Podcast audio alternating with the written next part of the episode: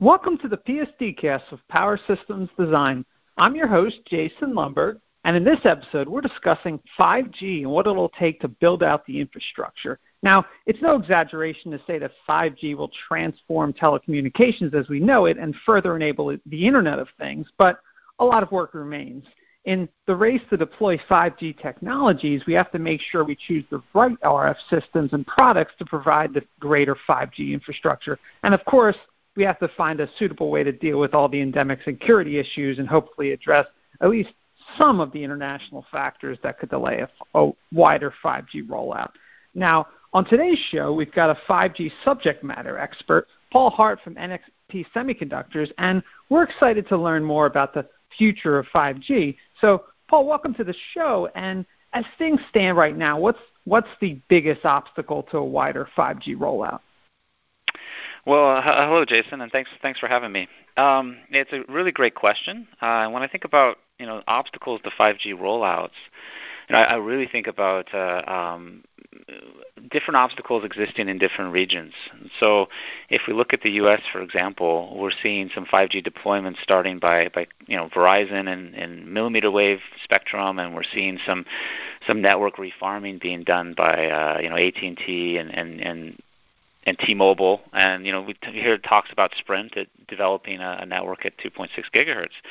Really, I think what's what's holding this region back is um, midband, the availability of midband spectrum, and, and really the need to free up spectrum uh, in in the three and a half gigahertz range to really take advantage of a lot of the 5G um, uh, components, products, technologies that have been developed uh, for global uh, uh, use cases, and, and make them available in the U.S. And if I start looking at Europe, for example, I think they have some different uh, challenges.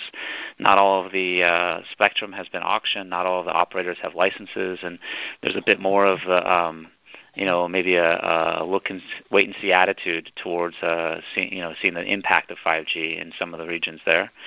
And if we look at China, uh, you know I think that um, they're starting to get moving now. They've got a lot of uh, uh, they've got big growth plans and deployment plans for 2020 and late 2019.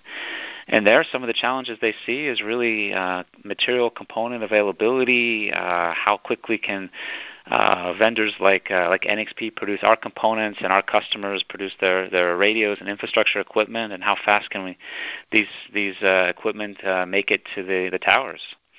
And we also have some highlights for, with regions like South Korea already having turned on full nationwide 5G coverage and, and seeing data consumption absolutely explode. So um, impediments or, or, obstacles, I think, are, are, are, varied, and, and they actually are more regionally regional specific than um, you know a single obstacle uh, holding back the whole whole global uh, deployment of 5G. But um, uh, everything that's in front of us, I mean, all the all the obstacles are, are really surmountable, and uh, I think that we'll see uh, as we roll into 2020 and 2021 that the 5G um, engine just really starts rolling across all regions, and we start to see very very uh, fast uh, operator adoption. So it's right, a pretty exciting right. time. Mm-hmm. Now, now speaking of speaking of China, I'm sure you've been following the news and you've seen the, the free world's general reluctance to trust Huawei with, with their 5G telecom needs. And since Huawei is such an industry juggernaut, this could definitely gum up the works. But um, strictly from an industry perspective, you know, how will some of uh, some of these factors affect the, the, the greater 5G deployment? Well, I mean, it, it, there's the Huawei wild card, as you as you phrased it, is um uh, is, is a big is a very significant factor. Really, I mean, they're the largest producer of, of infrastructure equipment in the world uh, in terms of you know volumes of radios and baseband units that are, that they manufacture are you know they're just they're just the high they're higher than the competition. And so when I think about risk to the industry, I think about taking that large component of the supply chain potentially either out of the market or down in, in capacity, and all of that having an impact of slowing down global deployment. I mean, we could talk about regional specific issues, but but fundamentally, uh, you know, I think that the risk is that the, the deployment on a, on a global scale reduces uh, simply because the availability of the Huawei equipment isn't there um, across the regions.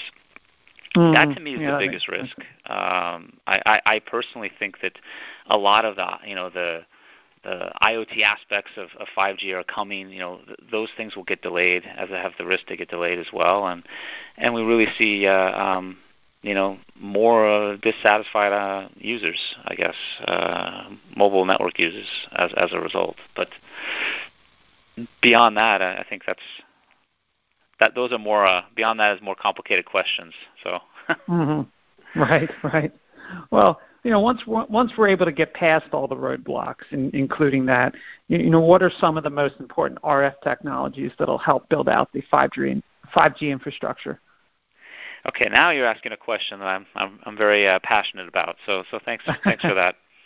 So so you know when I think about when we think about 5G, what's interesting is that unlike 4G or 3G before that, there is not a, a one-size-fits-all uh, aspect to, to 5G infrastructure. Um, we, we, don't have uh, uh, a network that's going to conclude of, of, macro base stations rolling out in two or three key frequency bands across the world. Instead, we have an absolute myriad of solutions uh, uh, and implementations for 5G, uh, spanning, you know, very high power systems uh, in, low frequency ranges like 600 megahertz, which you know T-Mobile is focused on in some of their 5G use cases, spanning all the way up to 28 and 39 gigahertz for for these real millimeter waves, ultra high capacity uh, uh, uh scenarios.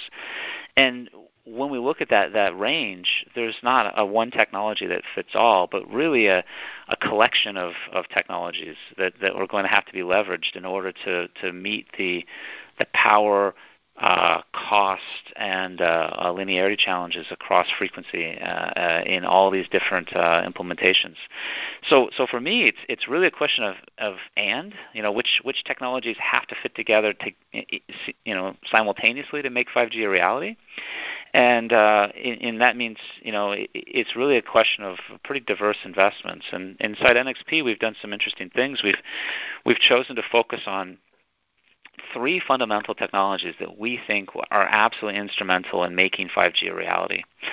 We we focus on uh, the historical uh, silicon LDMOS, which we've uh, been developing for over 20 years now, and really the industry leader in, in both in terms of performance and capacity. And we, we've engineered that technology to be better aligned with these mid-band frequency ranges and and um, a little bit lower power levels per antenna element, right? Uh, which we see in the, the sub 6 gigahertz massive MIMO uh, use cases. We've engineered that, and then we've really focused on on cost and integration as a means of driving um, improving, uh, reducing the size of the radios, and also improving radio uh, reliability and performance.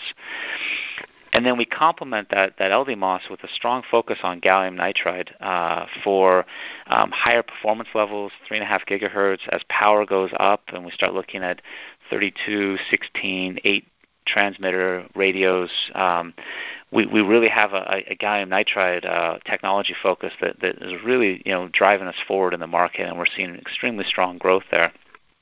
And then we complement all of that with a strong investment in um, our proprietary uh, silicon germanium, which is uh, the workhorse for our millimeter wave uh, 5G portfolio, where we, we look at highest levels of integration while still meeting uh, high power levels and, and really uh, stringent linearity requirements. And so for us at NXP, we, we treat 5G infrastructure really from the technology first, realizing that you know our, our solutions will have to comprise elements of, of SiGe and gallium nitride and, and silicon LDMOS together to get the best performance and cost trade-off, and really find the solutions that enable each one of the unique 5G use cases to be successful. So mm-hmm. you know, for me, it's it's it's a question of, of almost all of the above, but they all have right. to work very well. right, right. Well, you know, con- conversely, and at, at the risk of being a tad redundant, you know, what are some of the, the key technologies that 5G will enable? Yeah, it's a great question, and, and there's been a lot of talk about 5G enabling technologies uh, over the last number of years. And if we if we go back a few years, there was lots of talk about uh, you know, uh, IoT applications, Industry 4.0, how are we going to automate factories, autonomous driving, all those sorts of things. If we fast forward to, you know, end of June 2019, what we're seeing is that the 5G deployments thus far have been almost exclusively about data. They've been about delivering higher data to the, to the customers, to the to the users, and we see when we look at these 5G systems that the higher order systems do deliver um, a lower cost per gigabyte for data uh, for the operators. And so that is really what's driving the, the initial deployments is a data first focus. But that, in my mind, is, is just the tip of the iceberg because while operators can, can focus on data first, and that's that's really the, the, the demand that's out there in, in uh, the from the existing user base. Once the infrastructure is in place, then all of the more um, uh, exotic or, or potentially high growth use cases like like the IoT, uh, like factory automation, like uh, um, you know even getting as far as autonomous driving become rea- you know possibilities. So I, I see really the backbone getting built on the on the, the need for, for higher data rates and, and really reducing the cost of data delivery to the operators first and then then we'll see a lot of these more interesting use cases open up. Um, when we look at NXP, obviously we're really focused on IoT as a as a, uh, uh, center of our um, strategic plan. We focus on edge computing, all of which need high data rates, uh, um, you know, to, to get the, the data back onto the core. We're looking at 50 billion or more connected devices, all requiring security. And and 5G is really, in our minds, one of the key backbones or key pillars of this whole uh, IoT revolution. Mm-hmm. And of course, you know, we're we're also uh, almost 50% of our business goes to the is, comes from the automotive industry. So so really, the the concept of the connected vehicle and the vehicle to infrastructure, vehicle to vehicle communications, spanning all the way towards autonomous driving in the in the end state is, is really something that we're pretty excited about and bullish about as well. And so, so for us, you know, it's it's really kind of an additive approach where 5G infrastructure becomes a key enabler and then allows us to, to really help bring a lot of these more exotic use cases um, to reality. And, and all of it, I think, is is uh, is a good is a good good deal for the industry, right? It's it's going to make things just work better and smarter. Right. Okay. Well, last but certainly not least, I, I understand NXP recently made a, a huge announcement related to its 5G RF portfolio. And mm-hmm. c- could you give us the executive overview? You know, why is this such a big deal? Yeah, absolutely. So, in a, in a nutshell, you know, we've we've really been a, a very strong historical player in, in wireless infrastructure. What wasn't clear, I think, to to many, and this, uh, you know, it was clear to our our key customers, but less clear to I think many in the industry and many of the the uh, um, newcomers in the uh, 5G infrastructure space. You know, some of the um, smaller players that are coming in as ODMs, et cetera, was the breadth of the portfolio that, that we've really built. And I, what I wanted to make clear is that you know we've developed whole new product uh, portfolios for for sub 6 gigahertz uh, 5G, spanning all the, the the transmit and receive functions that are required at the front of the radio. We've made a whole portfolio for millimeter wave applications, spanning all the global frequency bands, whether we talk about 28 or 39 gigahertz in the U.S., 24, 26 gigahertz in China. Um, all of that is, has been developed. We have a, a really strong uh, portfolio of um, high power products for more traditional applications. And we're really driving integration as a huge focus for us as a corporation to make these systems not only um, smaller in size but more cost effective for, for our customers and for the operators so that 5G deployments can accelerate. And I think I thought it was interesting at this point to tell more of the broad story of the focus from, from us in NXP, uh, not so much the product specific details, but more of the the why. You know, why are we building all this? Why have we put so much effort in? And and really, the, the reason is because there is no one size fits all solution for, for 5G infrastructure. It's it's different for each operator, and uh, that means that uh, the supply chain needs to have a very comprehensive uh, set of solutions, and and that's really what NXP has invested over the last five years to create. So the the announcement was about what we've done to make the industry work, and uh, that's that was pretty uh, pretty pivotal, pretty exciting for me to be able to share that.